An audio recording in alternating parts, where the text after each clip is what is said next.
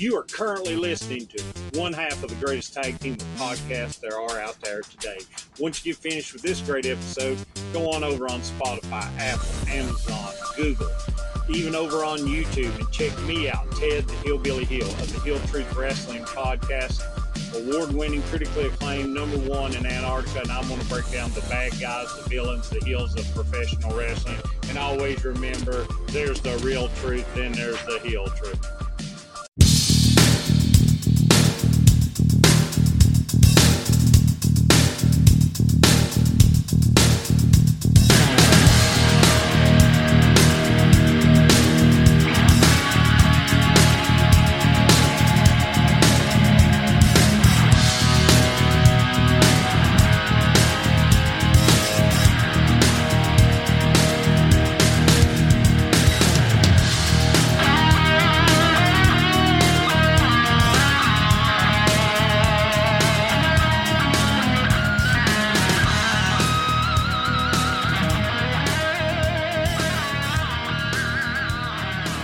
Hello, ladies and gentlemen. Welcome back to the Armchair Booking Wrestling Podcast. I'm your host. My name is Stunning Steve Barber. Joining me, as as always, is my awesome co-host, the intellectual rock star himself, Delicious Dwaylon Davis. Hey, everybody. And you know, last week we had a very special guest on. We want to give once again a big thank you to NWF superstar Star Rider for coming on. Absolutely. The very first masked wrestler we ever had on. Yep. And for those of you who did not see that on YouTube, go check it out because Dwayne and I are both wearing masks. And in honor of Dwayne's mask, he's also wearing the Batman shirt to match Yep. the Batman mask he was wearing. yep. Because, like I said before, with all his other nicknames, I'm not saying he is Batman. I'm not saying he's not Batman.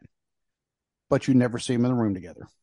What's funny is my uh my grandson calls me Bat Daddy Ba- there you go.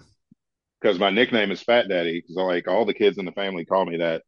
And he was over yesterday, and we were like, you know, who's this? Who's this? And he's telling everybody's names. I'm like, okay, what's my name? And he goes, Bat Daddy. I'm like, okay, that's There it. That, that- that's it. Hope's Bat like, Daddy. oh my God, now we can't tell him anything because he just called. But we were going to have an episode where we were going to review SummerSlam because we did preview SummerSlam. And, and although Dwaylen was not actually on that episode, he had sent Mhm. his predictions. And another thank you to Justin from TNC Sports Talk for filling Absolutely. in. Absolutely. Thank you, So, Justin. Um, and you know, Justin, yeah, he, um, he said, obviously, you know, we were going to get your input anyway, but he's like, yeah, it wouldn't be right if we wouldn't have Dwaylen's input. I'm like, well, exactly. So we're that's what I was like. I, thought, I don't want to bug him on his vacation down in lovely Florida, but I will just for this. But Ah, it was fine. yeah, but you know, you were down. I think I was actually, I think I was actually sitting on the beach when I answered your pan- see down at the Panhandle. I I was know. see, I know about that area. I love that area. So, um, but we are going to talk about SummerSlam for part of the episode, not the entire episode. Uh, one of the big things we're going to talk about is it's related to SummerSlam, some of the aftermath from that, and some Mhm. other wrestling news. But one of the big things, of course, is Jey Uso is saying that he's left the WWE and his profile has been moved to the the archive section yeah, On the the web- alumni. Yeah, alumni. There it is. And I actually just looked and to see, and yeah, sure enough, there it is. You know, um, besides fact, let me, I actually just had it pulled up. He is, oh, and it defaulted, but I'm not going to go look for it again. But one of the, one of the people that's beside in the alumni is Jillian.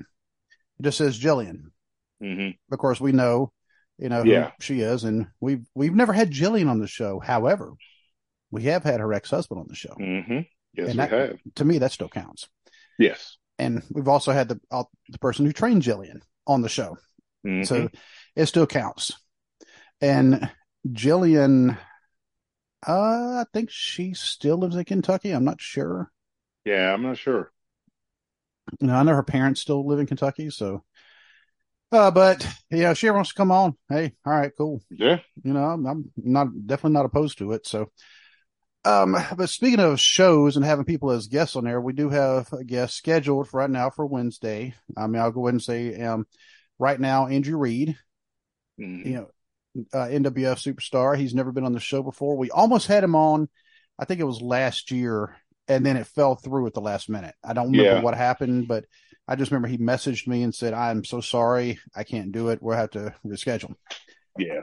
And here it is a year later, and we're finally rescheduling. but he is in one of the featured matches at the Northern Wrestling Federation Summer Sizzler Fan Fest going on this upcoming Saturday. He's going to be in uh, what do they call it? A non-sanctioned match, which is another way of saying like a street fight, a no disqualification. I mean, it's going to be an all-out brawl between him and his former tag team partner Joshua. okay.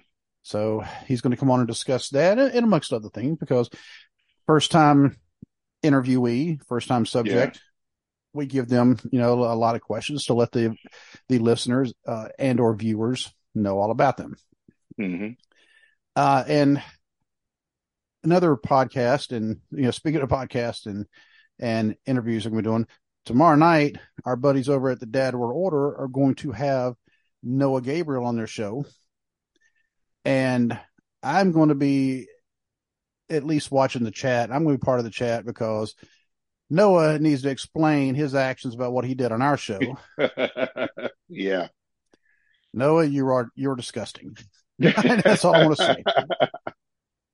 But I texted Mike from the Dad World Order and said, Hey, does he have one of your shirts? And he said, No. He said, I saw what he did to yours. And, yep. Whole world saw what Noah did to our shirt. You know, so I decided I was going to wear mine, you know, just to show, you know, that's not the only shirt uh, of ours that's out there. So, right. um, and uh, Andrew Reed is also going to be on kind of a newcomer to the podcasting world. Uh, a guy named Kenny Cummins. I've actually met him a couple times at some of the NWF events. Like I said, I think he's out of Lexington. You know, that's how he can make it to the Covington shows, and it's not that uh, far of travel Yeah. for him. Um, you know, but he's going to have Andrew Reed on there. He's also had Riley Matthews on his show and and some other ones.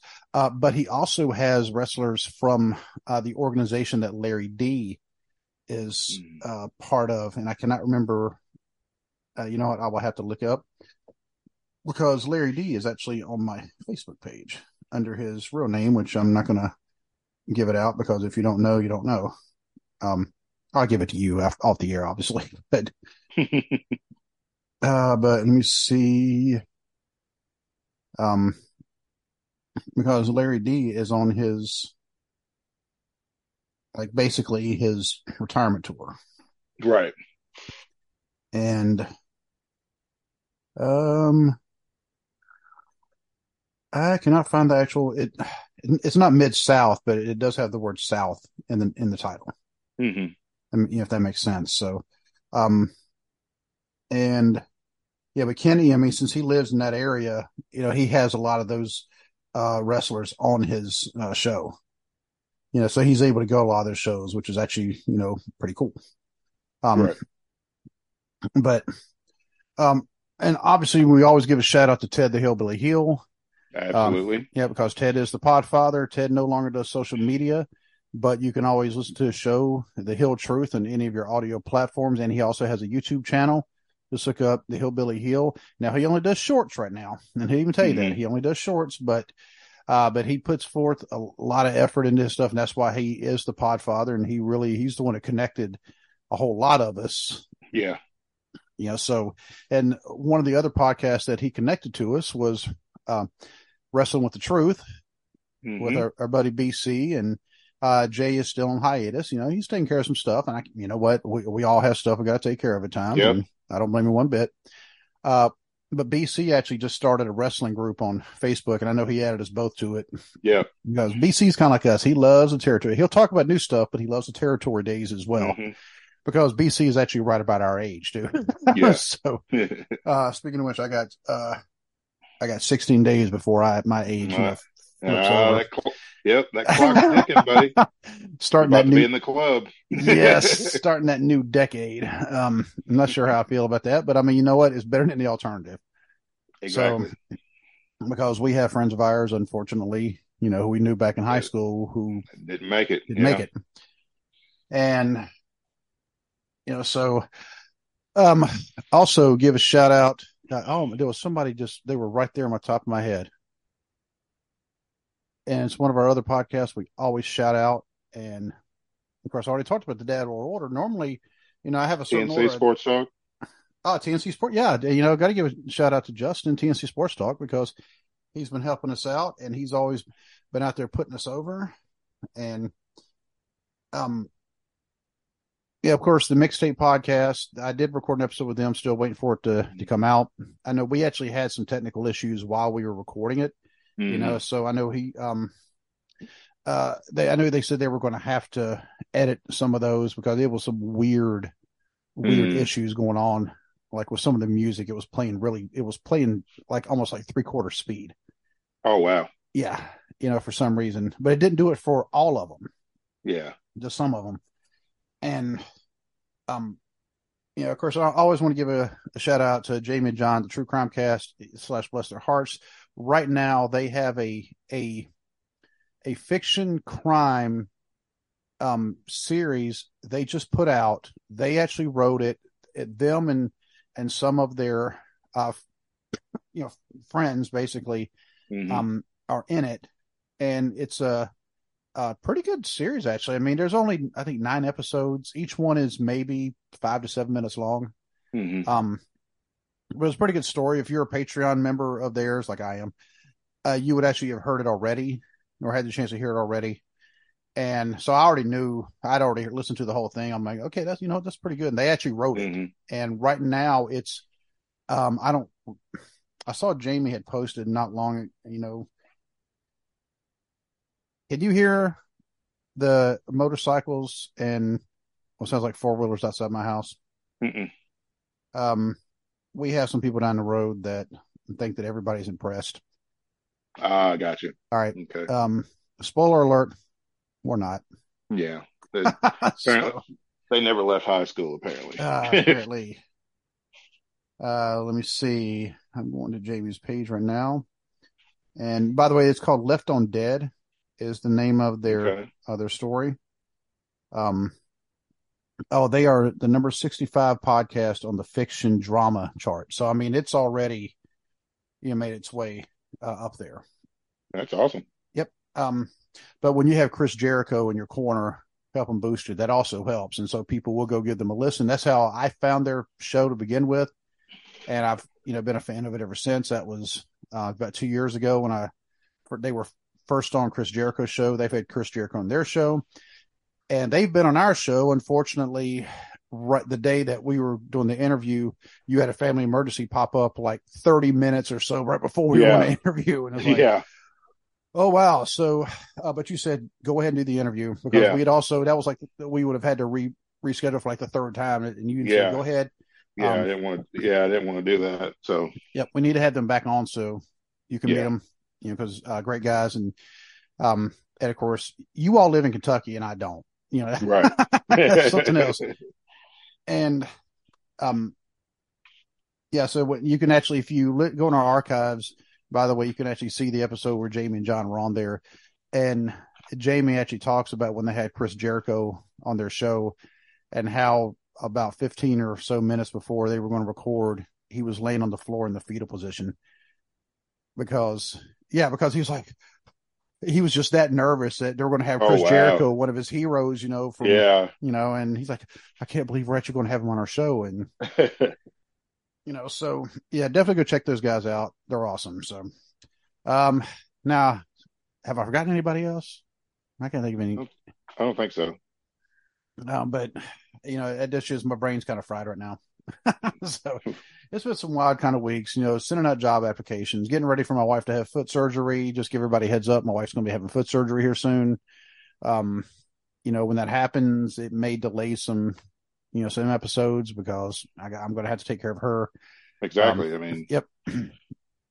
yep. Yep. So, and my daughter's about to go back to college here in a couple weeks. And mhm. so we got all sorts of stuff happening around here. Hopefully I will get, I will get hired by somebody that I can do a job remote because my son's going to be homeschooling. So I need to Right. be home for him.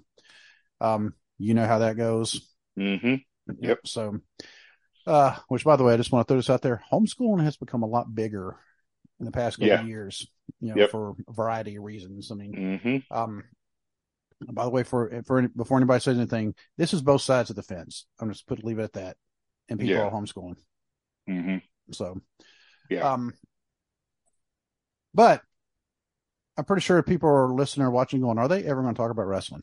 I have to say yes. Why, yes, we are. You know, I feel like Phineas and Ferb. Aren't you boys a little young for that? Why, yes, yes, we are. yes, yes, we are. But we're going to do it anyway. We're going to do it anyway. You know, so some of the news that has come out um, in the past week, and one of the first things, unfortunately, um, I can't pronounce his, his actual name, so we're just going to say Big E Langston or just Big E. Yeah. One one third of the New Day. Mhm. He has been told by doctors he more than likely is never going to wrestle again. Yep. Which sucks. I mean, sucks for him because I know like wrestling was, you know, his dream. Sucks for us Mhm. fans because he had just they had really just scratched the surface of what Big E could do as a Yeah. single star.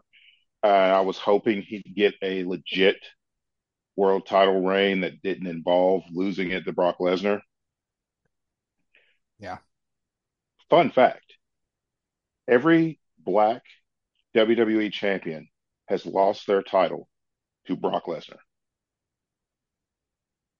The Rock at SummerSlam 2002. Brock beat The Rock before Rock left left for Hollywood. Uh, he beat Bobby Lashley for the WWE title. He beat Kofi Kingston for the WWE title. That he was an beat absolute Big E. Yep, and he beat Big E for the WWE title. Those are the only four black men that have held the WWE championship. Yeah. Mark Henry and Booker T held the World Heavyweight Championship, but ne- neither of those of them held the WWE title. But every black man that's ever held the WWE title has lost that title to Brock Lesnar. I mean, we could definitely go down some rabbit There's a rabbit hole we could go down. I just, I don't know if I ever mentioned that to you, so I thought I'd just throw that I don't out think you there. ever had because that would That- make me go, really? And I'd have to go start looking it up. But yeah, I would- mean, you know, that's you've already a, done the uh, research for me, obviously. Yeah, that's a uh, definitely should be a future topic because it's just kind of weird that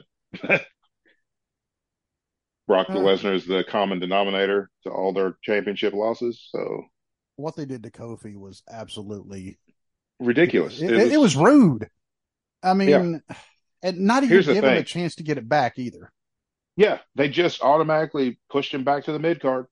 It's like back to the ta- actually back to the tag division just instantly, and it's like I get that Kofi was just Kofi was doing his job. He did what his boss had said to do, but I would be like, uh, no, I'm gonna name my rematch for the title, even if get match, not me go for the Trouble in Paradise right off the bat, get caught in an F5 and And done. One It's F5. over. Done. Yeah. One yeah one F5 and it's done. After all that stuff Kofi did to get to get to WrestleMania and win the title, and then Kofi was a good champion. He just wasn't given good stuff to do. I mean, he had some decent feuds, like the feud with Orton was good because of all their history. But it's like it's one of those, okay, we gave you what you wanted. So now we're going to hurry up and get through this so we can get back to what we want to do. People loved Kofi as champion. Oh yeah, absolutely. That's there why was- people were so that's why people were so furious when Brock beat him in nine seconds. I mean, made no sense. People loved Big E when Big E was champion. That's why people were furious when Brock beat him at day one.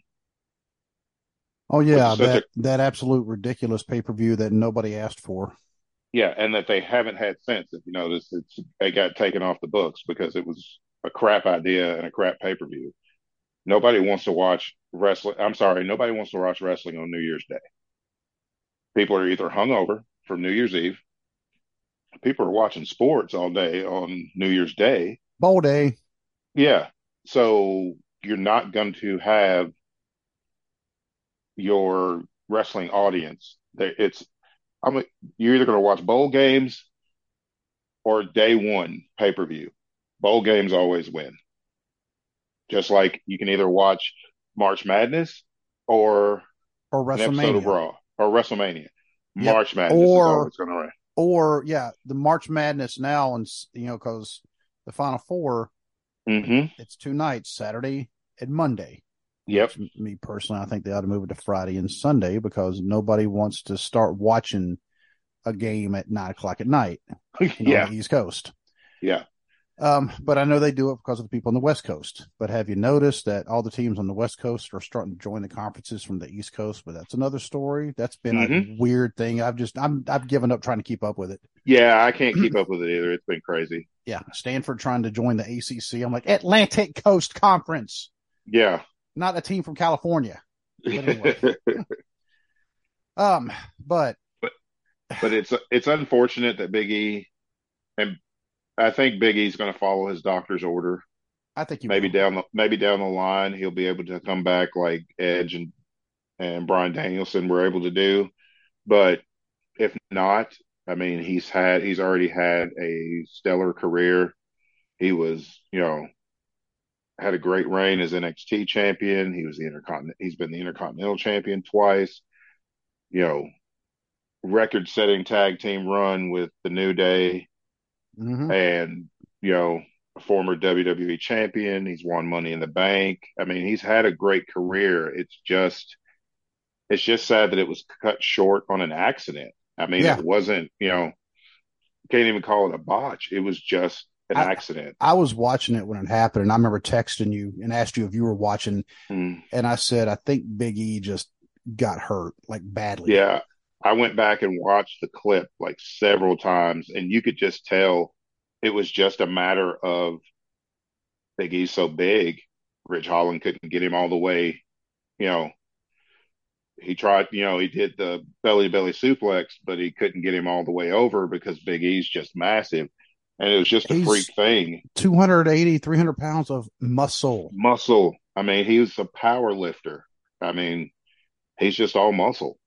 And when he landed, he, you know, all that muscle on his head. came, yeah, he came down on his head and all that weight came down on his neck. And you could tell he was hurt, especially by the way he was like moving his arms and his hands and stuff. You could mm-hmm. tell he was hurt, but I'm glad that it doesn't, didn't end up being, you know, he didn't end up being paralyzed. I'm glad he's not in any pain because the last interview that I read that he had where he said that doctors advised him that he shouldn't, uh, shouldn't wrestle again.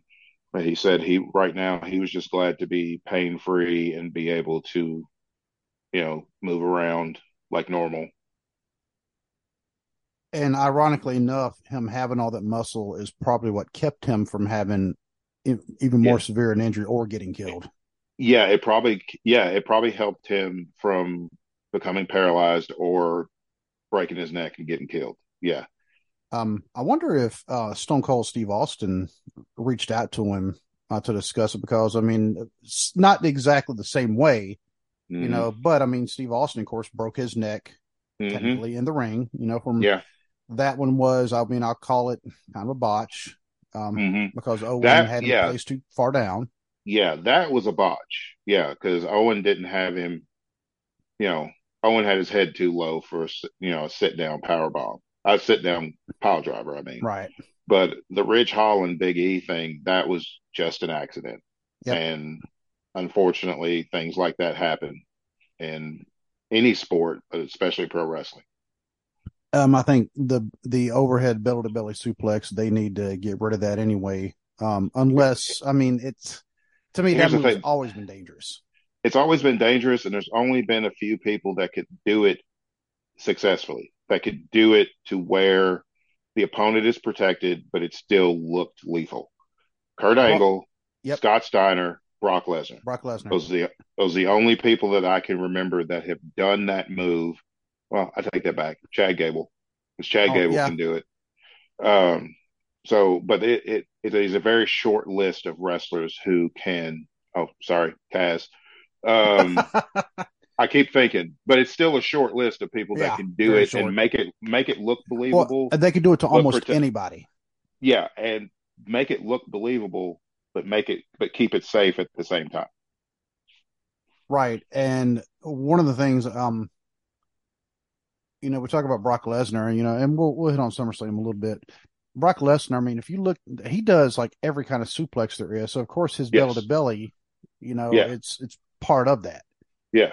And you know, but I mean, when he when he grabs a suplex, I mean, he does it quickly, and I I think some of the people, if you notice, all of a sudden he'll stop doing the Germans, and I'm thinking they're telling him, hey, lay off the Germans because you're prone and you can't protect. And they're like, hey, you're kind of hurting my neck a little bit. Yeah, you can't something protect yourself on a German. Yeah. Um, Unless but, you're um, John Cena, who always put his elbows down, which just go flat. It Yeah, seems like it'd be that- better to go flat than to put your elbows down. But See, a lot of the scientific stuff you can learn in wrestling, y- y'all don't believe me? You lay down flat as much as your body hitting the canvas at the same time means it spreads the impact over that much of your body. The exactly. less, the less you have hitting, the more the impact's going to hit on that one spot.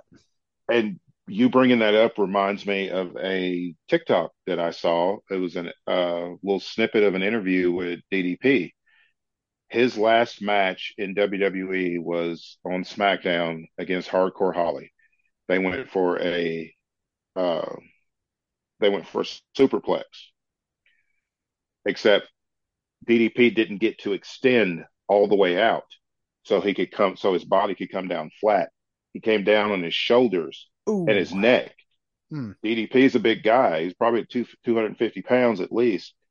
And even Hardcore Holly knew he landed wrong because he said Hardcore Holly was like, oh, he made this grunt like, oh, I know that hurt. And DDP's like, yeah, he's like, it was, it was real close to being real bad. He's like, I hurt for a long time after that. He's like, because you, like you said, you want to go flat so that Mhm.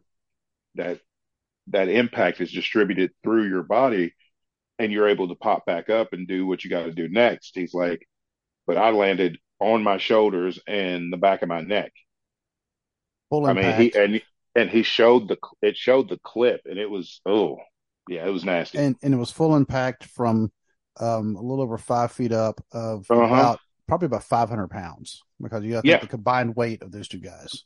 oh yeah, Oh, and well, speaking of you know people learning how to do bumps, if you watch the show Heels, they actually go through some of that. And the Mhm. reason I bring up Heels is because uh, the show they're in their second season right now, and they've had at least two episodes. I think they've actually had three. Um, I've watched the first two episodes, and if you watch last season, you would know some of the stuff leading up. And I do recommend what you you don't have to watch the first season, um, but because you won't be lost if you try to watch Mhm. it because they they're doing flashbacks to kind of you know bring everything. But there's so much in the first season um, that they haven't explained yet in the second season. And, and if you're if the second season all it's doing is explain the first season, well, what's the point? They need to bring in Big- new stuff. yeah, Yep. Oh, but but yeah, Heels is back on, and one of the people who's been on Heels in a small but recurring role is a man who's been credited with the name Phil Brooks. hmm Hmm, Phil Brooks is better known as CM Punk, and Punk is an apt name for his behavior right now because okay, we talked about this before we started recording. Yep. CM Punk is a draw, but for all the wrong reasons. yep, Back in 2011, when he did the pipe bomb interview uh, promo, you know, won, beat John Cena at Money in the Bank, won the WWE title, all that. He was hot. He was the most talked about wrestler in pro wrestling at that time. Problem is, CM Punk has never gotten over that. It's like he got that's as big as CM Punk has ever gotten in his professional career. that, that's his peak right there. That that was his peak, and even uh, I mean he was WWE champion for 434 days, but he was never the man.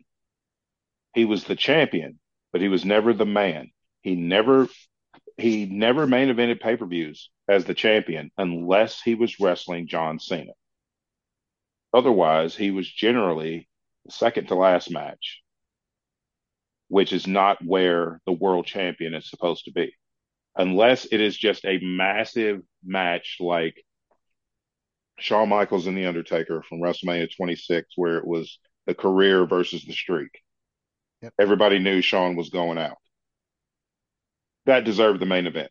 That kind of eclipses everything else on the show because it's like you have one of the absolute greatest wrestlers of all time in possibly his final match ever.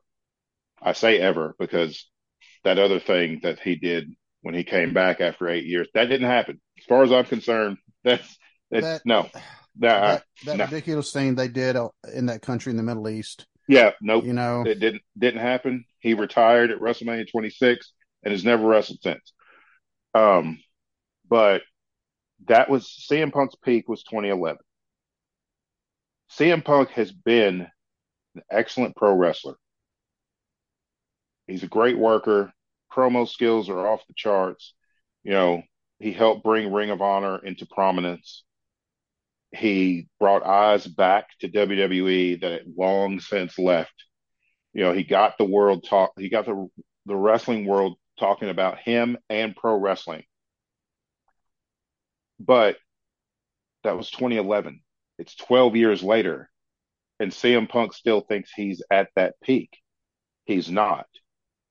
And by Tony Khan catering to him and basically giving him whatever he wants, he has, they're pulling the old, I wasn't beaten for the championship, so I'm technically still the champion, which waters down MJF's world title reign. People have been waiting for MJF to get the world title. He's got it. Now the old guy shows up with the belt in the bag, and then he puts the X, he spray paints the X on it. So not only are you not only are you stealing a gimmick that's been done better years before. I mean, Shawn Michaels did it with the Intercontinental title when him and yep. Razor were feuding. I mean, multiple. I mean, even CM Punk was involved in it when WWE decided, oh, we can't ride out the the summer of Punk. We got to wait. We got to wait eight days and then crown John Cena as WWE champion, just for Punk to come out, and then we've got two world champions that we have to deal with. And, and spray painting the belt's not an original idea, either. No, it's like uh, NWO is going to want their uh, they're going to want their cut of that because uh, that was kind of their thing. And yeah, he puts the big black X on it. Says, you know, he's like, that's always been my symbol and blah, blah, blah, blah. And I'm still the champion until That's not his symbol. Me. That's Elon Musk's symbol. Yeah. Something else we were talking about before we start recording. Yeah. But it's like, and it's now, it's like, I mean, basically, Tony Khan's given CM Punk his own show. the new show, Collision, is where CM Punk always is. He's never on Dynamite now. He's on Collision. So you've got, and here's the thing, like with with Shawn and Razor, Shawn got suspended for 30 days because he failed a drug test. They didn't strip him of the title, but they had to have another champion because they needed the mid card title active, you know, while Shawn mm-hmm. was out for 30 days. So then they worked it in to where Shawn comes back with the with his intercontinental title. I was never beaten for it, you know. And they and they even worked the suspension into the story and was like, he got suspended for like I think hitting a referee or some, something. Something, yeah, yeah, to make it to make it work with the story. This is just I'm way past my prime. CM Punk, I mean, way past my right. prime I've won the AEW ch- championship twice. Each time I got hurt. That's the universe's way of saying you're not built for this anymore. Your body's not holding up. But instead of doing that, we're just going to coddle him and let him hold on to the world title, call himself the real AEW world champion. There, he's even defending the thing on Collision. He defended it against Ricky Starks and it was you know he's he's the real world champion which is not original either. Ric Flair did that that's not, that's not original. Ric Flair did that in 91 when he came to WWE and with the big gold belt. With the big gold belt. The one that behind Steve right there. So it's like at this point it's like okay AEW is trying to be the alternative to WWE. And they're doing they're doing a damn good job, I feel like. But if they keep letting this dude be, as Kyle would say, be a malcontent and be just poison to the locker room, I mean, he's basically calling the shots on that show. Uh, Ryan Nemeth, who is Dolph Ziggler's brother, CM Punk doesn't like him because when C- when CM Punk was they were talking about him coming back and all this, Ryan Nemeth put a tweet out that said, uh, "At least the softest man in the room is uh, finally getting his way," or something to that Ooh. that extent. So CM Punk got mad about that. Shots and basically, fired. yeah, and basically, Ryan Nemeth was flown in to compete on Collision. Gets to the hotel, gets ready to go to the building, gets called and says, "Don't come to the building. We've booked you a flight home." That happened to him. Matt happened to Matt Hardy. Happened to Christopher Daniels, who is head of talent relations, and head of talent relations was told not to come to the building. Uh, Hangman Page was also flown in for collision and then told not to go to the building and sent home. CM Punk cut a unsolicited promo about Hangman Page after a collision went off the air, but they were still live at the, you know, at the arena and talking about how Hangman's a peg holder because he went to the store and the only AEW figures he saw was Hangman's because he because nobody wants to buy them and all this stuff and just constant. It's like, dude, what is wrong with you? Get over yourself. He's like the Terrell Owens Yes, of wrestling. it's it's like at this point, and it's like, of course, he's going to wrestle it all in. Which, bravo to AEW, and I mean that with all sincerity, because they have broken WWE's record for uh, that has stood since '92 when they had SummerSlam in London and Wembley. Uh, they're looking at about eighty thousand people at Wembley Stadium for All In. Man. Yeah. And I, I can tell you, I've, I've been in that stadium. It's huge. um, Samoa Joe challenged CM Punk to a match at All In. What I need to happen is I need Samoa Joe to just maul CM Punk. Shoot on him. Yeah, just shoot on him and beat the crap out of him and send him on his way. And I don't, I usually don't do that about a wrestler, but it's like, and I was a big CM Punk fan. I still enjoy his Ring of Honor stuff. I enjoy a lot of his WWE stuff, but it's like, just go away. It's at this point where it's like you're not you're not adding anything positive to the product.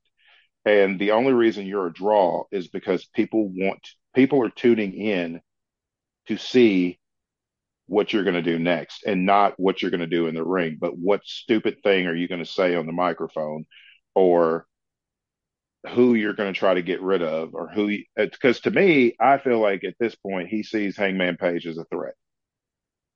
So he's doing whatever he can to keep Hangman Page away from him because there's no way that he hasn't seen online that most everybody, myself included, did not agree with him coming in and beating Hangman Page for the world title. Yeah, I didn't agree with it. No, because the the story that they told a perfect story over two years of Hangman Page getting to the main event scene and finally beating Kenny Omega for the title. Then he's the champion. He has had a great feud with Adam Cole. Things were going good. CM Punk comes in and boom, we're just going to put the title on him. CM Punk has become the Brock Lesnar of AEW. Yep, Except for Brock Lesnar is actually um Brock. Lesnar look yeah, he can draw. I mean, Yeah. and, and I'm not a, I mean, and I will give respect to Brock Lesnar for the things that he can do. I mean, because he is, he looks the part. He's gigantic, uh, because and he's he was able to F five almost, and that's one thing. But that's all we want to see out of that match is him F five Yeah. and see if he could. Yeah, and he did. and he did, and I'm pretty sure he was like, I don't want to do this multiple times because my back already hurt from picking this big guy up. And he hit him with a German suplex. And he hit him with so I mean, I mean, so yeah, uh, CM But Punk, he doesn't have the ability because Brock Lesnar, he's legit anyway. I mean, he's an NCAA former NCAA wrestling champion. Mhm. Um, and he he's got this long history, you know, of these kind of accomplishments, legit accomplishments. yeah. I'm not saying that his attitude was always the best, you know. No, but I I think this Lesnar's this up. Brock since yeah since Lesnar's come back and we've got like Cowboy Brock. This has been like his best run since his rookie year because you can tell he's actually enjoying himself and he's not just there, you know, he's not just there basically because Vince McMahon is pushing him to the top of the card and all this stuff. You can tell he's enjoying himself and he's putting people over, which several years ago we couldn't say that. He was just coming in, destroying people for no reason, being the champion forever, barely wrestling, you know. But now it's like like at SummerSlam, him the match with him and Cody was excellent. One of the best Yeah, matches on the card. Good psychology that match. Oh my and the lord. show and the show of respect that he gave Cody Rhodes after that because none of that was part of the script. They said that was not supposed to happen. That was Brock going off script and legitimately showing Cody Rhodes respect. which to me shows Brock Lesnar after this many years. You Mhm. couldn't have said this about his first run. You couldn't even say about the the first half of you know when he came back, the first half of his second run back. You Mhm. know because he was still all about Brock. Yeah, it was, it was all about Brock and it was all about the money. exactly. And when he like when he had the match against uh, Dean Ambrose, when hmm Dean was wanting it to be like a competitive thing, Brock was like, "I don't think so," and he just threw him all over the place like he was a little Yeah. rubber bouncing ball. hmm and so all he cared about was Brock. Now, you know, he's actually putting people over clean. Now he is making, you know, because during the SummerSlam match, he kept throwing Cody out of the ring, telling him stay out, stay out, and then Cody kept coming back in, and Brock was like, fine or whatever, you know, and but Yeah, and like every helped it. that helped yeah that helped it that helped the respect that helped the story like you said the psychology was great cody would you know cody would be outside the ring and the ref would get to nine and cody would barely make it back in and you could just see it even michael cole was like i can't believe cody's still doing this but he's pissing brock off yep. and you could see it. Brock was like, just stay down. But at the same time, you could kind of see the respect that he's, he's like, what is it going to take? I've beat the Right. crap out of this dude, and he keeps coming back. And Cody got the what the three Cody cutters? No, not Cody cutters. Uh, the The crossroads. crossroads. Yeah. Yeah. Um, which is to me is a it's still a weird move the way you do it. I mean, but uh, but he hit him with three of them. Didn't try to pin him after the, each one. No, he, it was like boom, boom, boom. Then yeah. He, him. Yeah. It was like, no, I'm, it's going to take more than one to try to beat him. And then, uh, again, great psychology. It's like, I got to put this monster down, and it's going to take everything I got to do it. But the show of respect made me re- have a lot of respect for Brock Lesnar because, especially when I found out that that wasn't part of the story. of. No, that Brock- was legit. Brock knew how much it would add to it. Oh yeah, You know, and he's Well- probably one of the few that can get away with, you know, going off, you know, the Yeah. plan. Yeah. Now, you know, and I, well, he would go off the plan before, but it was like, no, I'm not going to make myself look weak. I'm just going to bam, bam, bam, Yeah. bam, bam. You know, yeah. now I Got to keep him strong. Yeah, but now he realizes uh, that doesn't that doesn't always work because it, it's not it's making people not want to see you. Yeah. And Cody was already over. Cody's been over since he the day he walked back in the company. Now he's even more over because not only did he beat Brock Lesnar and beat him clean, Mm-hmm. Brock Lesnar showed him respect, like sort of passing of the torch type of thing. That's a big thing because Brock don't do that every day. So No, he doesn't. that's abuse like and Michael Cole said it excellent. He's like he's like he's like that show of respect after Cody beating Brock Lesnar, Cody Rhodes has arrived. And yeah, I mean Cody Rhodes is going to be the face of that company. And I think people. sooner I think sooner rather than later. Oh, I think so too. And I, I think when he came back, of course, he came back at WrestleMania last year. You know, so Mhm. roughly a year and a half ago, and then he immediately got hurt. you know, Yeah. and, and it was ugly because his whole chest was purple. But he proved himself to the fans then with a completely torn from the bone pectoral muscle. Went 40 minutes in Hell in a Cell with, with Seth Rollins. Yeah, uh, it, that hurts me. I don't even want to watch the rewatch that because it just looks painful. Um, then of course, you know, he came back and he was, you know, he won the Rumble, and then he was, of course, now he's in the main event at WrestleMania, at least, you know, for the the title. Mhm. And I think a lot of people were kind of put off by that. They're like, wait a minute, he's barely had any matches. You know, and as much as what we Mhm. love Cody Rhodes, we say uh, it might be a little Mhm. bit too early. And, you know, so now that he's, I think that may have been one of the reasons why they brought, brought Brock in to Mhm. turn heel on him, you know, beat him down, smack him down like he stole something, and then Yeah. turn around gives- and let him. yeah, it gives Cody a real mountain to climb, and he's helping other people along the way because you know he wrestled Dominic at Money in the Bank, and Yep. you know helped Dominic along because you Cody's an excellent pro wrestler at every aspect of the game, so that's only going to help Dominic by being in the ring with somebody that good. Then he has the feud with Brock Lesnar he gets Lesnar's respect. He's one of the few people that beaten Brock Lesnar clean. It's just it's telling a great story. They've just got to end it well. He's got to win. Honestly, he has got to win Roman's title. Whether Roman has it or not, he's got to win that title because Yep. that's that's the story finisher. Seth's title is not the story finisher because the story is a Rhodes has never been the WWE champion. That's the title Cody needs to get. And one of the things, and I'm going to kind of start kind of transitioning to talking about SummerSlam. One thing is also about Brock Lesnar, and yes, all by the way, I absolutely agree. that Cody should win that title, like you said, whether it's from Roman or whether it's from Whoever successor, whoever. Yeah.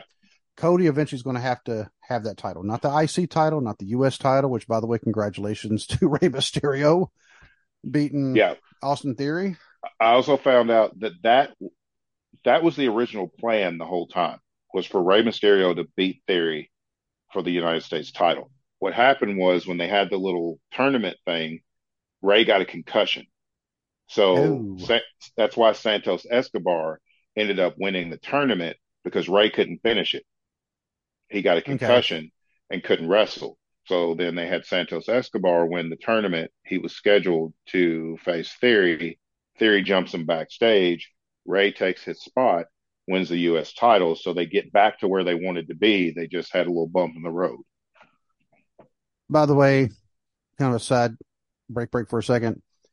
We totally forgot about Bear, Professor Bear, and the Wrestling Society. Professor Network. Bear, yes, yes, yes, because we have been we've been trying to get something in the works with and oh my lord, the dead um Uh, no finisher uh, wrestling. How did Finisher we forget wrestling. finisher yes. wrestling? Sorry, guys. We've just we're old. I'm sorry. We're old. and we we I promise we have been trying. Hopefully, you know, like you said, this Yeah. Friday, hopefully we can all record together on their show because they have an excellent show.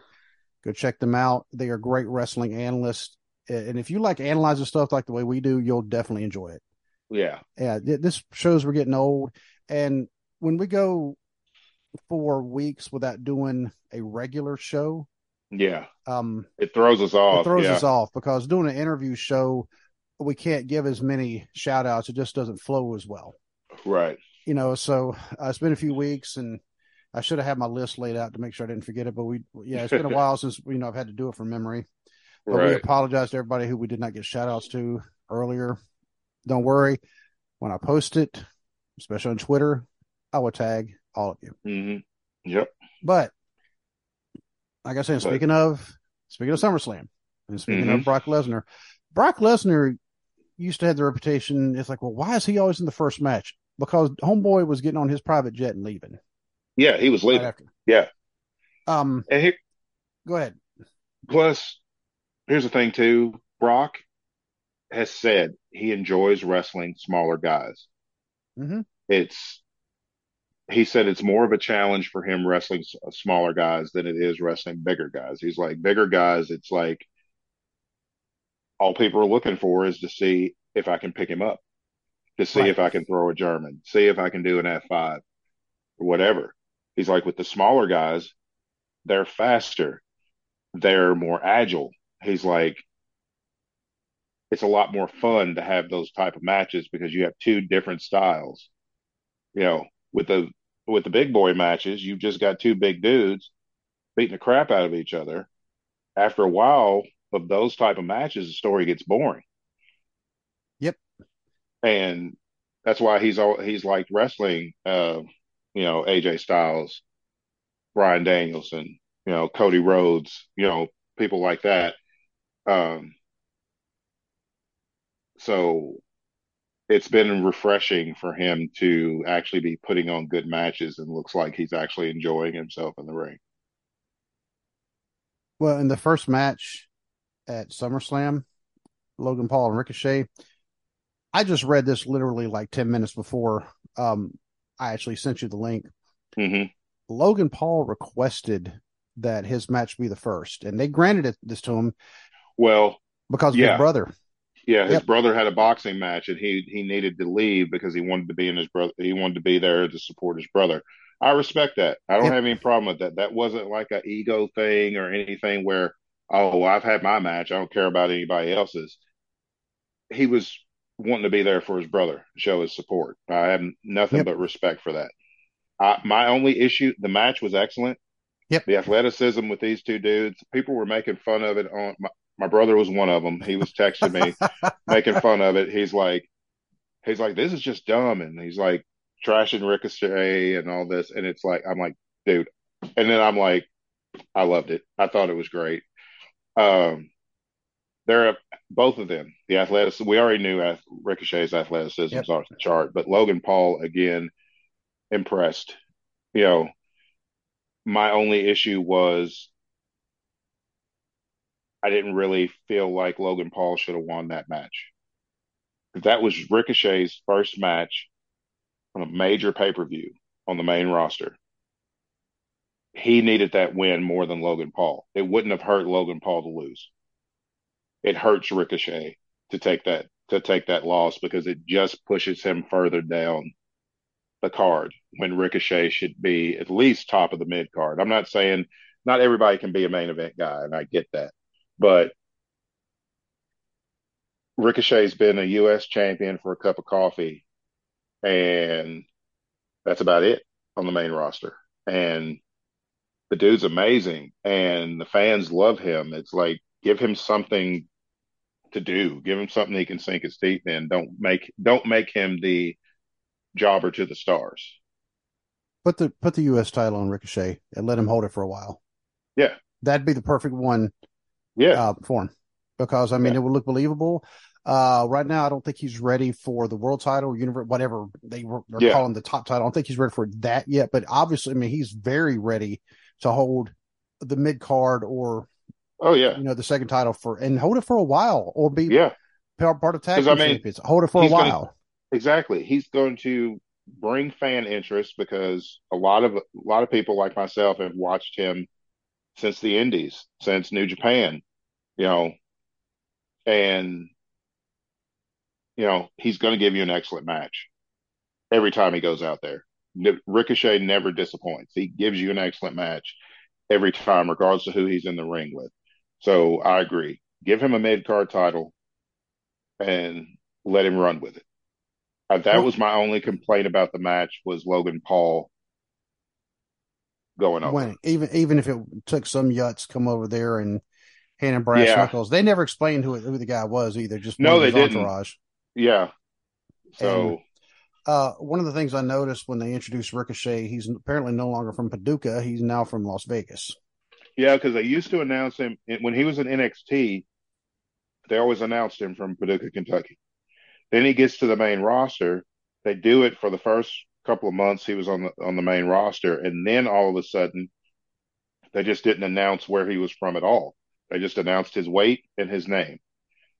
That was definitely a Vince McMahon thing because unless you're from Texas, Vince McMahon does not want to acknowledge any of his wrestlers being from quote unquote the South. Where's Vince McMahon from? Exactly. North Carolina. he is from Havelock, North Carolina. Yeah. And that's why he doesn't want to be reminded of any of that. And so he just kind of wipes that out. The only person that got away with it, it was probably Hardcore Holly because he's from Mobile, Alabama. But Hardcore Holly probably would have beat the crap out of Vince McMahon if he tried to change it. So Uh, I mean, Hardcore Holly apparently in a meeting one time they had, they were trying to figure out what to do with the world title because I don't remember what the circumstances were, but they were going to have to find somebody to put it on. He said, "Well, just put it on me. I'll just beat everybody." and Yeah. it's like, all right. I mean, uh, a Hardcore Holly world title run would have been interesting because I mean the dude was legit. He was legitimately tough. mhm. I mean, he could give you a good match. He could give you a good promo. You know, so it would have been interesting to see, you know, him as a world champion. And if anybody's wondering, you know, why Vince McMahon wouldn't make an exception for Texas, because Texas are kind of their own thing. Yeah, You ask anybody from Texas, and they'll tell you that. yeah.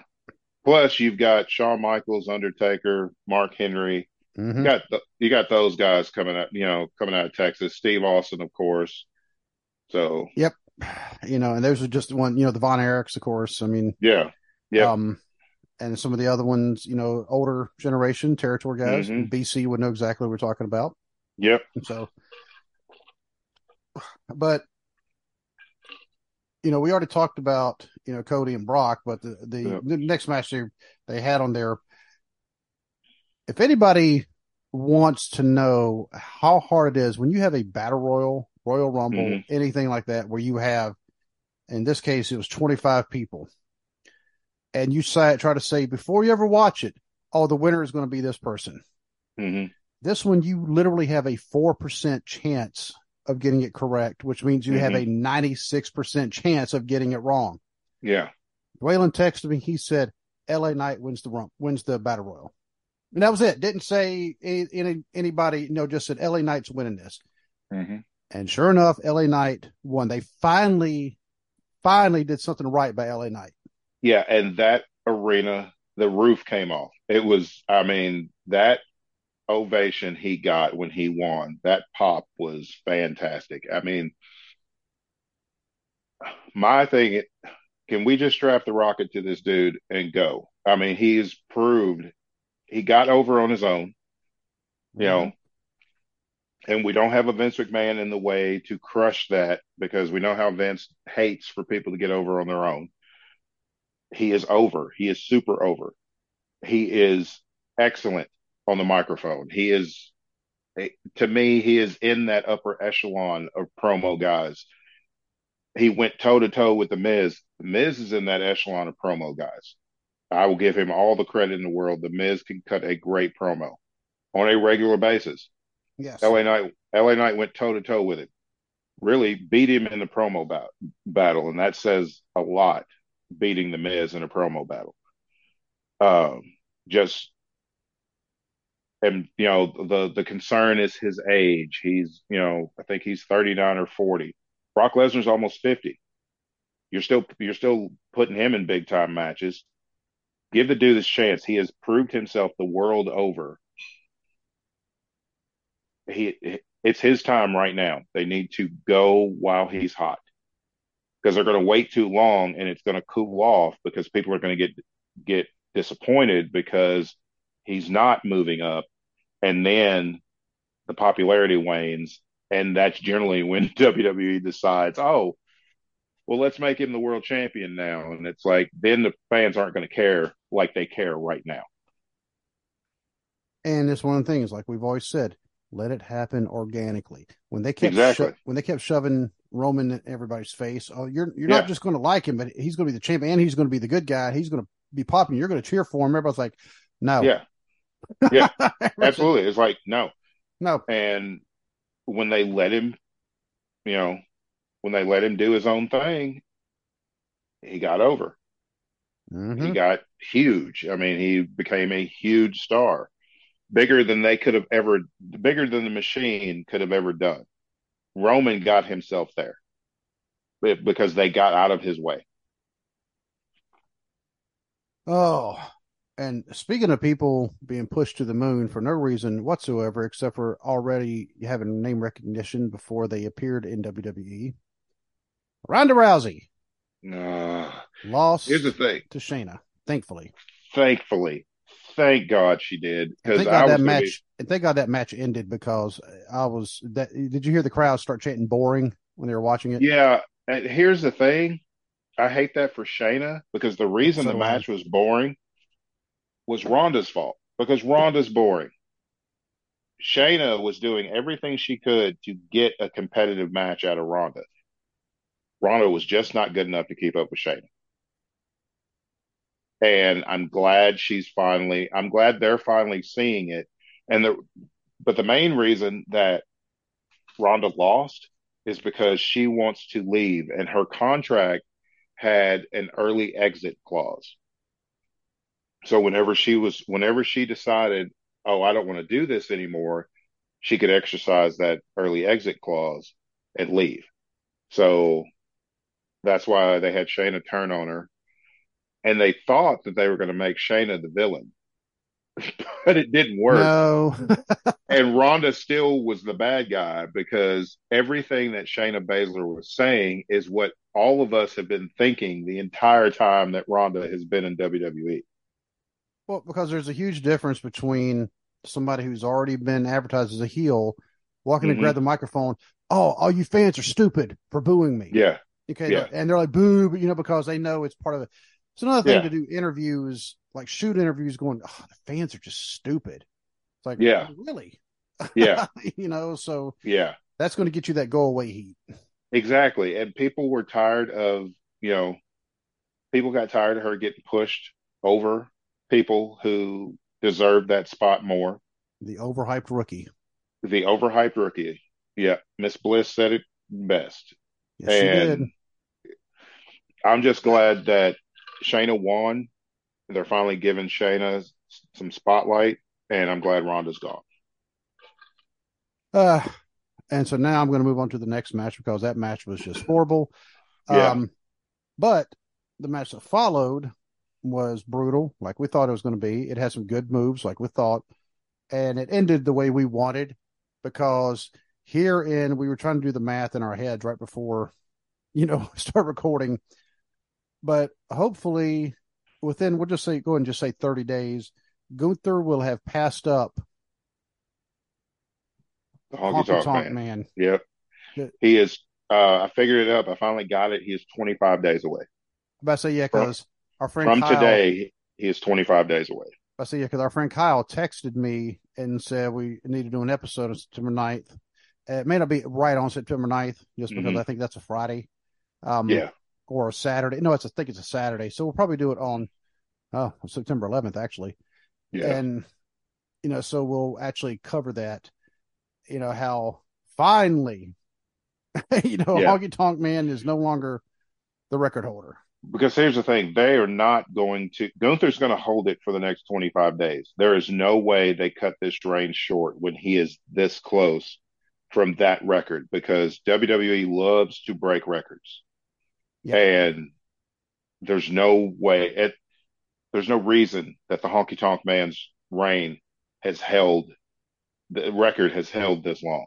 Absolutely. With all of the talent that has come through the doors of that company in the past several decades, there's no reason why the honky tonk man should have been the longest reigning intercontinental champion for 35 years Yeah. because he dropped the title to the Warrior at SummerSlam 88. 88. Yep. Because he won it from Steamboat like three weeks after WrestleMania 3 because Yep. Steamboat pissed off Vince McMahon. Yeah, Um, because Steamboat Steamboat wanted to spend some time with his family. spend some time with his family. you know, God forbid. and, yeah. I think his wife was pregnant and about to have no, the she. I- and- or yeah, or yeah, she had just had the baby.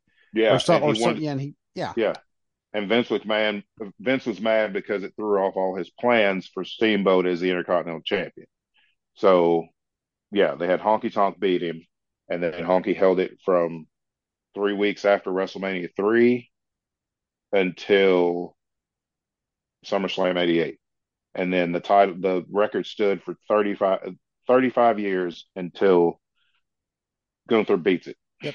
And I'm sorry now, if they have Gunther lose the title right before that time, you know, I will riot in my front yard. And here's the thing I'm thankful that Triple H is booking because I could see Vince doing it. Yep. Just, I could see Vince doing it out of spite because we're expecting it. And he's, he always, well, I know what the fans want better than they do. No, you don't. No, you don't. No, you don't. Because we want Gunther to win the title. Here's, here's my thing. I want Gunther, the, Gunther to break that record. Then I want him to drop the Intercontinental title to Chad Gable. Chad Gable deserves okay. yep. a singles run. He is tremendous technical wrestler. Can always give you a great match. Give him a run with the IC title. Gunther then destroys Seth Rollins and wins the World Heavyweight title. There you because go. Because right now, nobody's taking Roman's not dropping the title at least until WrestleMania. He's not. There's no there's no way Roman's losing that title until WrestleMania. It makes honestly it makes no sense True. to have him lose the title anywhere else. Even at because Survivor Series is not what it used to be. It's not the big it's not the big pay-per-view like it used to be. Yeah, I don't think of it as like that anymore. It makes no sense for him to drop it at the Rumble because the Rumble is the start of the road to WrestleMania. And Roman's still the final boss. He's the end game. So I have no issue with him holding the title until WrestleMania because whoever beats him at WrestleMania should be Cody Rhodes, but whoever beats him at WrestleMania, that's a huge deal because you've beaten the fourth longest reigning world champion in the history of this company. That is a that that's a notch in your belt that nobody can ever take. Uh, by the way, I don't think that Gunther is going to beat Seth Rollins. I think he's going to beat Damian Priest. That would work too. Yep. Damian Priest cashes in. Yep. Wins the world heavyweight title and then Gunther chops the living soul out of him, and he will and takes it and takes it. Ooh. He's going to chop him to death. He's going to hit a that massive power bomb, and then Gunther's your world or, champion. Or one of his I'm, one of his other moves, because I mean, you know, Gunther has got a he's, he's got not, an arsenal. Yeah, I mean, he's not flashy, but mm. he's just effective. He knows every yeah. single move, counter move, and that's why I, you know, when they first put the title on him, I don't think they had designs on him being the longevity guy. Yeah. But then the fans started reacting yeah. to him and because and the so, fans, you know, fans have have been behind him since the Indies, you know, and then he comes to NXT UK and the fans were losing their mind then and then you know, he's the longest reigning NXT UK champion ever. And now he's about to be the longest reigning intercontinental champion ever. If he wins Thankfully. the world heavyweight title, let him have a run with that too. And let him have a long reign with that. Because right now, would I love to see him win, wrestle Roman, potentially beat him? Yeah, because I think it would be great. But that ain't the story right now. And Roman ain't losing it yet because there's still there's still a lot of steam in this bloodline story. So even though a lot of people are getting tired of it, I think the way they're working it is making sense. And for me, as long as it makes sense, I'm good with it. And of course, you know, with me bringing up him not beating Rollins, you know, the next match mm-hmm. was Rollins and Finn Balor. Yeah, Finn Balor should have won that match. Yeah. I feel like Finn, I feel like it would have made sense, especially for the bloodline, uh, not bloodline, Judgment Day faction. Uh, Dominic is the NXT North American champion. Rhea Ripley is the women's world champion. Damian Priest has money in the bank. Finn is odd man out because he has nothing. It would have made perfect sense because you're building to a feud between Finn and Damian Priest anyway. So why not have Finn Balor beat Seth Rollins for the world heavyweight title. Then the group looks complete and looks like they're just ruling the company. But then you've got Damian Priest still eyeing the world title every time they're together. And eventually he cashes in and takes the title from Finn. The feud starts. Finn gets kicked out of the Judgment Day because the other three are champions and Finn's got nothing. And they see him as the weak link, so they kick him out. Like I said, you're building to the feud anyway. Why not give them something to feud over? Exactly. And, you know, like you said, I mean, it'd also be the way, well, if Finn were to win it while he's still part of them, mm-hmm. Damian Priest cashes in, beats him, and then kicks him out. Know, that's yeah. their way of turning on him and saying exactly pull pull yeah. the same thing they did to Edge. You know, because Finn Balor came into the Judgment Day, and then the three of them turned on Edge and kicked him out. It'll come full circle, and the same thing will happen to Finn. Yep, and you know that match. I mean, I didn't think it was bad. Um, and we knew we knew Judgment Day were going to interfere somehow. Oh yeah, you know, Seth doing the curb stomp on the briefcase. I still don't like the the curb stomp. I hate it. Mm. That's just me. Um, never been a fan of it, but um, I did like how Finn, you know, he did the buckle bomb on Seth outside, you know, because that's how, yes. you know, yeah. so so they did that callback. You know, that part was kind of yeah. cool for those who've been watching a the, while. I like the paint that he had on that said seven because it was seven years ago yep. that you know he had to relinquish the Universal title after winning it. Now I do wish Judgment Day they they would go ahead and pull the trigger on that and have them, you know, kick Balor out or have Balor win the title. Damon cashes in, then kick him out. You know, yeah. either way, they they've been dragging this out a little bit too long to me. Yeah, but, I agree. Um, and I mean, it's a good story there. They're just dragging it. They're just dragging their feet. They're dragging it out. out. And now, did you call what happened at the end of the next match. The triple threat, Bianca. I'll have to go back and look at the, the the text that you sent when you were doing those predictions. Um, let me look because I may have called that. Uh, um, because me... uh, actually, you know what? I I took a screenshot before I sent it to um Justin so we could have it for the show. But um, yeah, because I don't remember if, if you called. There it is. Hold on, let me see. Uh, Asuka retains. Ah, I was wrong. So that one, you're yeah, that part you're wrong, and um, and you didn't have anything about Iyo Sky because I think we all thought it's too early. She's not. It's not ready for her to cash in yet. Apparently, we were wrong. Yeah, uh, it was a good match. I was honestly surprised that Bianca Belair was the one who won to um, to kind of transition the title to Iyo with the cash in. Um, I personally felt like it should have been Charlotte simply because Charlotte shouldn't have been there in the first place.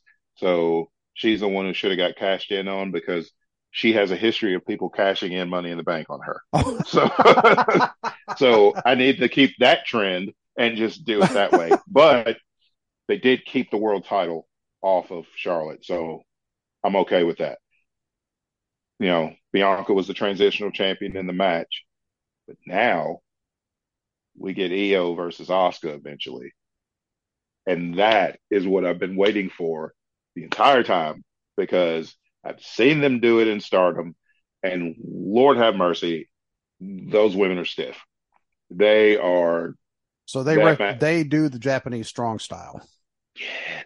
Okay, yes. good. I, am yeah. Yes. I'm I'm wanting to see that. Yeah, and not only do you have that, you've got Iyo Sky who can do the strong style, who can do the technical stuff and the high flying stuff.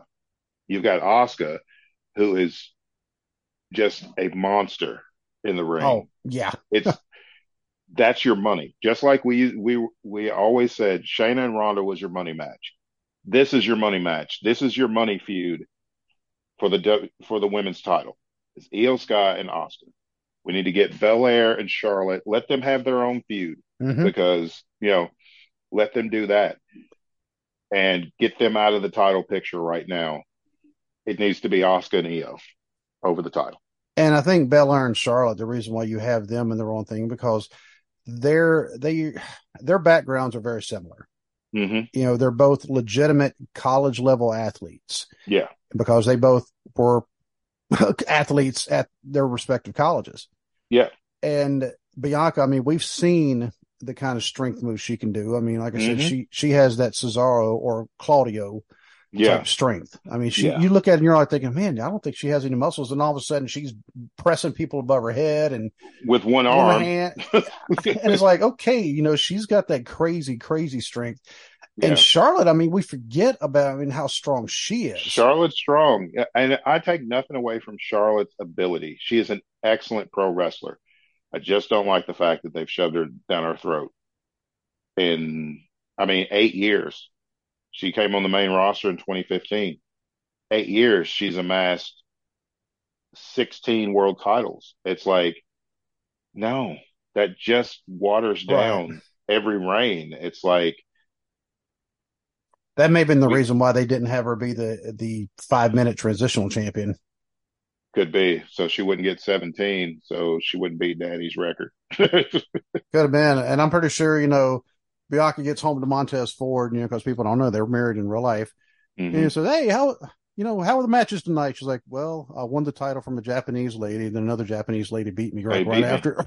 so It's like Uh, one of them beat the one of them beat the brakes off me, but I beat her, and then the other one beat the brakes off me and took my title. So her either way, I got either way I got beat up. I got beat up. But- um, Side note, real quick, um, I like what they're doing with the Street Pro- Profits and Bobby Lashley. I hope this is like the Hurt Business 2.0. oh, I haven't been catching it.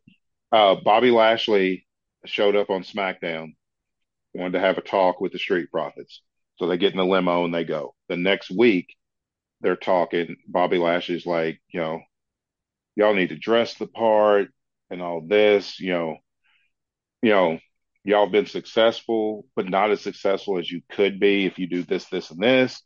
So then the next week, Dawkins and Montez are wearing suits.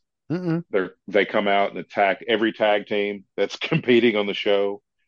And i feel like we're getting the hurt business. I i just feel like we do and i hope we do because they never should have disbanded them in the first place. And I think Montez Ford and Bobby Lashley, both of them being actual legit veterans, you Mhm. know, so they already have kind of they Yeah. know that mentality of pushing Mhm. forward, pushing forward. Mhm. And so, uh, oh, I, oh man, I'd like to see that actually.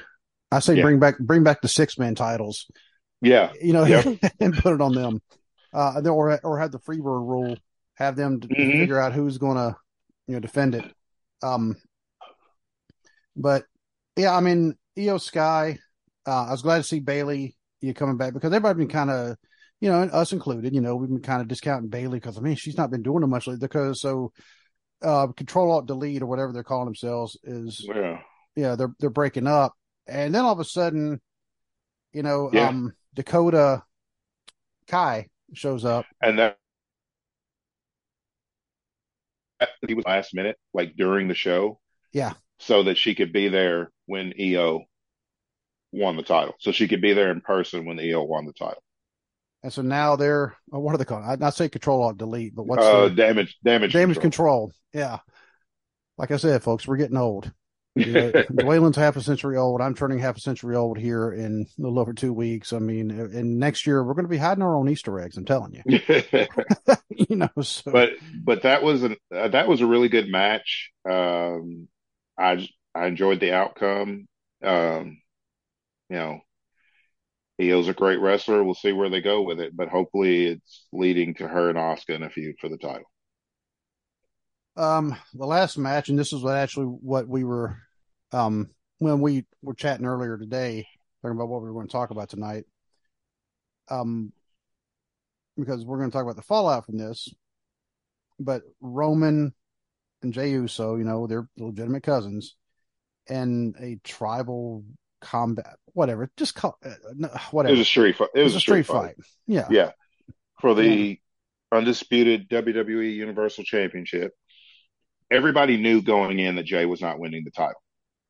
Right. But they did an excellent job of making us think, oh, are they actually going to do it? Because I mean, there was some call, there was some Mhm. close calls there to where I thought they might actually have Jey win this thing. But what everybody's up in arms about on Twitter, not calling it X, it's still Twitter. it's Yeah, people are like, "Oh, that's just dumb. I'm tired of the bloodline story now because they had Jimmy turn heel." No, no, they didn't. They did. People didn't want to wait and let the story kind of play out. Jimmy explained himself on SmackDown. He said that he did it because they had it looking like Jey was about to win. Jimmy comes out and stops him, interferes and stops him. He said, I did not want you to turn into him. He's like, if you had beaten Roman, you would have become the tribal chief and you would have started down that road and eventually became just like him. He's like, and I was trying to save you from that because we all know what Roman is. Roman's perfect in the background on SmackDown, standing there looking just terribly offended that, that Jimmy's like, he's like, he's, he's pointing at himself like, what's wrong with me? and, but the match was, the, the match was a good street fight. You know, Solo got involved, of course, and all that, but Roman ends up winning because Jimmy interfered. Jimmy didn't turn heel. Jimmy's still against Roman. He just did what he thought was saving his brother from an even worse fate.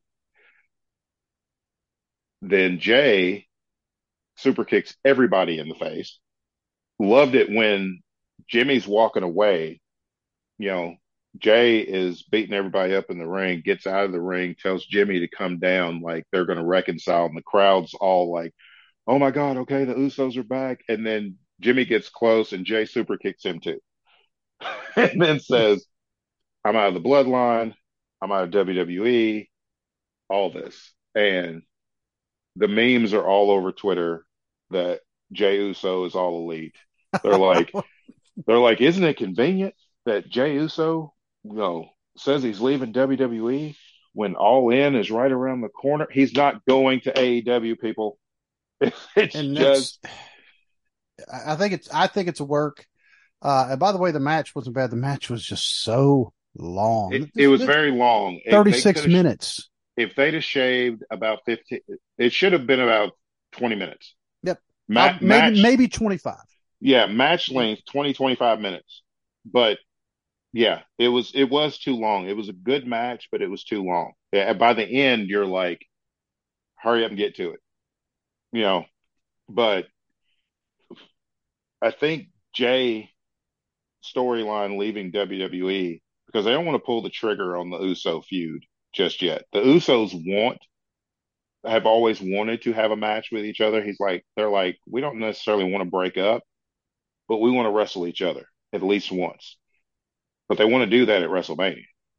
Yep. So him leaving, say they have him leave for a few months, come back like toward the end of the year, beginning of the year, then they can build more to that match. It also gives Jimmy time to get to be a better singles wrestler because Jey's had that opportunity to become a good singles wrestler when Jimmy was out hurt. Then they went back to the tag team when Jimmy, you know, got better. Give Jimmy a chance to kind of feud. It gives Jimmy a chance to feud with Roman, get much better in the ring. He's already good on the mic, but it lets him get much more comfortable being a single star before he starts the feud with his brother. But I absolutely think it's a work. The Jimmy ain't leaving. There's one, he's he's just not. His brother's there, his cousin's there. Yeah, both of his brothers are there. Yeah, both of his brothers are there, his cousin's there. But besides that, there's just too much there's just too much steam left in the story. There's too much money on the table for him to just up and leave. And one of the things I do like that was a surprise when Jimmy showed up, hmm you know, under the, under the, you know, the hood. Um, now when they first showed him pulled out, the Usos, you know, the twin brothers, they Mhm. have a certain stance. You know, it's them. You Oh, their- yeah. Their body. Yeah. I was like, is that Jimmy Uso? Yeah. Pulled a thing, and sure enough, it was him. So, but the way they did that because they said, "Oh, Jimmy's injured," that was actually something else. People are like, "Was that a shoot or a work?" Yeah. You know, and because people were speculating, all of a sudden he shows up, it's like, "Oh, I guess it was a work." Yeah. Now they're saying Jey's leaving. Well, guess what, folks? I'm gonna say It's that's a work. also work. Um, Yeah. eh, Yeah. They just, they had to write Jimmy off for a little bit in order to, in order for Jey and Roman to get that, that part of the story built. So they used Roman and Solo taking out Jimmy. That way it leaves Jey by himself. And then that part of the story gets told. Jimmy comes back. So, like, it all made sense. A lot of people were complaining that they're like, oh, it was a stupid finish or it was, it doesn't make any sense. Or if you stop and think about it, all of it made sense. They, I don't think they've done anything in this entire storyline that didn't make sense. I mean, and I think at WrestleMania, I mean, I, I do think it's on the downslope. You know, the whole bloodline. Well, yeah, it's, But- oh, yeah, it, it's headed toward the end, right. but there's still some room to get some good storytelling left in it as long as as long as they keep being consistent like they have been now if they do something stupid and jump the shark and then i get i get being frustrated with that but i think right now i think it's still i think it's still good and it's still interesting to watch and see where they're going And I'm actually kind of glad they're people are no longer talking about The Rock coming back and facing Roman because honestly, I don't want to see that. Um, but I will say this about Jey and Jimmy going against each other. hmm You know how like the 2K games you could actually set like your own feuds. yeah I, I actually did have that. I had one of them turn on. I think it was on That's 2K19. Now it's happening in real life. I'm like, oh, Yeah. all right, cool. Yeah. You know, so, um, although I do wish that at some point WWE would have taken of the advantage of the fact that they are twin brothers. Mm-hmm. They never, they never did because Yeah. I mean, I shouldn't be able to look at two identical twins and be able to tell them apart yeah you know. But I mean, that's that's them. You know, Jey has the short hair, Jimmy's hair is a little bit longer, Mhm. and and I think by them having Jey supposedly leaving and not Jimmy, Mhm. because if Jimmy left, people would really think, oh, that's a shoot because his wife is wrestling in Impact. Yeah, exactly. She's right now. She is the uh, Knockouts World Champion. And there you go. You know, Yep. so um so that one that may have been why they had oh, you know what? Um if Jimmy leaves, Jimmy might actually not he might actually leave and not come back. Yeah, it's like I'm gonna go be with my wife. I'm gonna be with my wife, you know. Yeah. So, um, oh, but oh, I mean, I I thought SummerSlam was a good show. Um, our buddies in the DWO, they were actually there at the show. That's Um, awesome. You were there last year. They were there this year. Um, Mhm. At one point, when Santos Escobar was in the Battle Royal, it looked like he was wearing a DWO shirt. Now, I It did, ask Mike about that. Yeah, I kept looking at it, but I couldn't ever tell what what the D stood for. But yeah, it looked like a Dad World Order shirt. Right. So, um, like I said, you know, go check out their show. They're going to be live, but they always do Mhm. their their stuff live. Um, Mhm. I think it's eight thirty tomorrow night. It's on YouTube. You can also uh check it out. Our our stuff. It's also on YouTube uh, and on any audio platform you can think of. And we were mentioning, you know, Twitter X or X Twitter or or whatever. X X Witter yeah, X Twitter. Twix. Um, That's it. It's Twix. Twix. Uh, there we go. We are renaming Twitter Twix. Twix. Yep. So you can find us on Twix at Booking Armchair. and if you and here lately I, I actually followed um Puroresu it's a Japanese name. But they show a lot of old classic matches, especially from Mhm. Japan. Love watching those and they show like the highlights of them. And some of these matches I didn't even know existed. And so you really get to see somebody like Stan Hansen how Mhm. good he was in the ring. I had Yeah. no idea. I mean, I knew Stan Hansen was good. I didn't realize he was as good as what he was. You know, so, Oh yeah. some reason though, you land in Japan and and all of a sudden you you can do these moves that people never see you do in the states.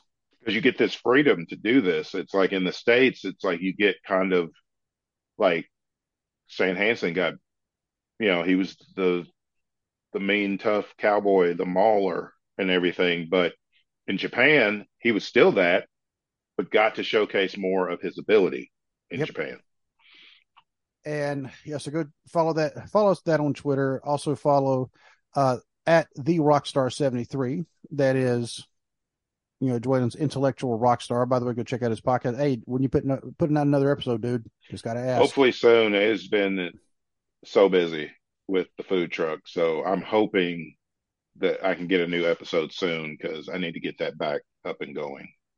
Uh, because yeah, it, it once you it's kind of like working out. Once you don't do it for a little bit, it's hard to get back into it. Yeah, You know, because we know that personally from the times we've had because Yeah. of various reasons. You know, we weren't able to record. So uh, you can also check out my other podcast, uh, the Cubicle Chat. That's on Twitter at Cubicle. I'm sorry, that's at Twix at Cubicle underscore Chat. You can find all our stuff on on Facebook as well.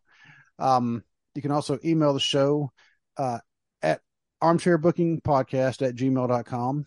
What is the intellectual rock star? What is that email? uh, the intellectual rock star podcast at gmail.com. There you go. And email the cubicle chat, uh, cubicle chat podcast at gmail.com. Mhm. See. Uh, but yeah, find us on theirs. And like I said, you know, we, we definitely want, we were giving our shout outs earlier. I still feel bad because Finish Your Wrestling, they hit me up today and I still forgot about them when I was giving our shout outs. And I feel really bad about that because those guys are absolutely awesome. Hopefully we can record them soon, you know, fingers crossed, Mhm. you know, because we've been planning it, planning it, and then, uh, something fell through. Yeah. Planning it, and then something fell through Yeah, in the meantime, even if we're not on their show, go check out their show anyway because they are absolutely like like I said, great analytical minds. Uh, and Professor Bear at the Wrestling Society Network, we, we were supposed to actually meet up with him at some Mhm. point, yeah, and we we haven't yet. So we we need to hit him up again too because he's another great dude. We were just on the show with him. I have no idea what happened with that, yeah. I don't either. Uh, so I need to hit him up and go, hey, where's that one? Yeah, Because, you where's know, we- that? we want to put that over so people will go Yeah, I listen to it. Um, another dude loves his wrestling, uh, loves his wrestling, loves his video games. Yep. He's our friend. Yeah. He really is for a lot of reasons. And, uh, you know, just check out all the great ones. BC Hunter r- with Wrestling the Truth. Uh, the guys from Dad World Order, Mike and Eric, and the wrestling belt guy. I cannot think of his name because we only had Mike and Eric on our show. Um, Mhm. the, the wrestling tees guy. The other Oh yeah, they're third, you know, but those guys, I mean, they all, they love their wrestling. And like I said, they were just at SummerSlam. And of course, we cannot forget Ted, the Hillbilly Heel. Yep. Because we've all, we've also been trying to get on his show once again. hmm When plans fall through for one, they kind of fall through for everybody, unfortunately. Yeah. You know, Yeah. so, um, but hopefully we'll be able to, you know, Wednesday night, we're supposed to record with Andrew Reed. hmm it'd be, be his first time on the show. He's a great dude. I've actually spoken to him, you know, many times in person. Uh, and I, we might actually be doing a t-shirt swap this Saturday at the Summer Sizzler. I Cool. have his shirt. It's actually sitting right back there. I have a shirt for him and for Riley Matthews. Um, you know, so be, you know, be able to, you know, because Riley has been such a supporter of the show. She's been on the show twice. And so I said, you know what? I said, I'm going to get you a shirt Yeah, you know uh and not only that but i need all we need all the support we can get because of noah you know noah Yeah. gabriel you know laying a snot rocket in one of our show shirts yeah, you know so um but and then even beyond having andrew on you know hopefully we'll be able to record again this week you Mhm. know but hopefully we can and if we can't we apologize but we are trying you know Yeah, but sometimes yeah. you know life things just have to take priority so uh but until we can talk again my friend just gonna say good night and god bless God bless.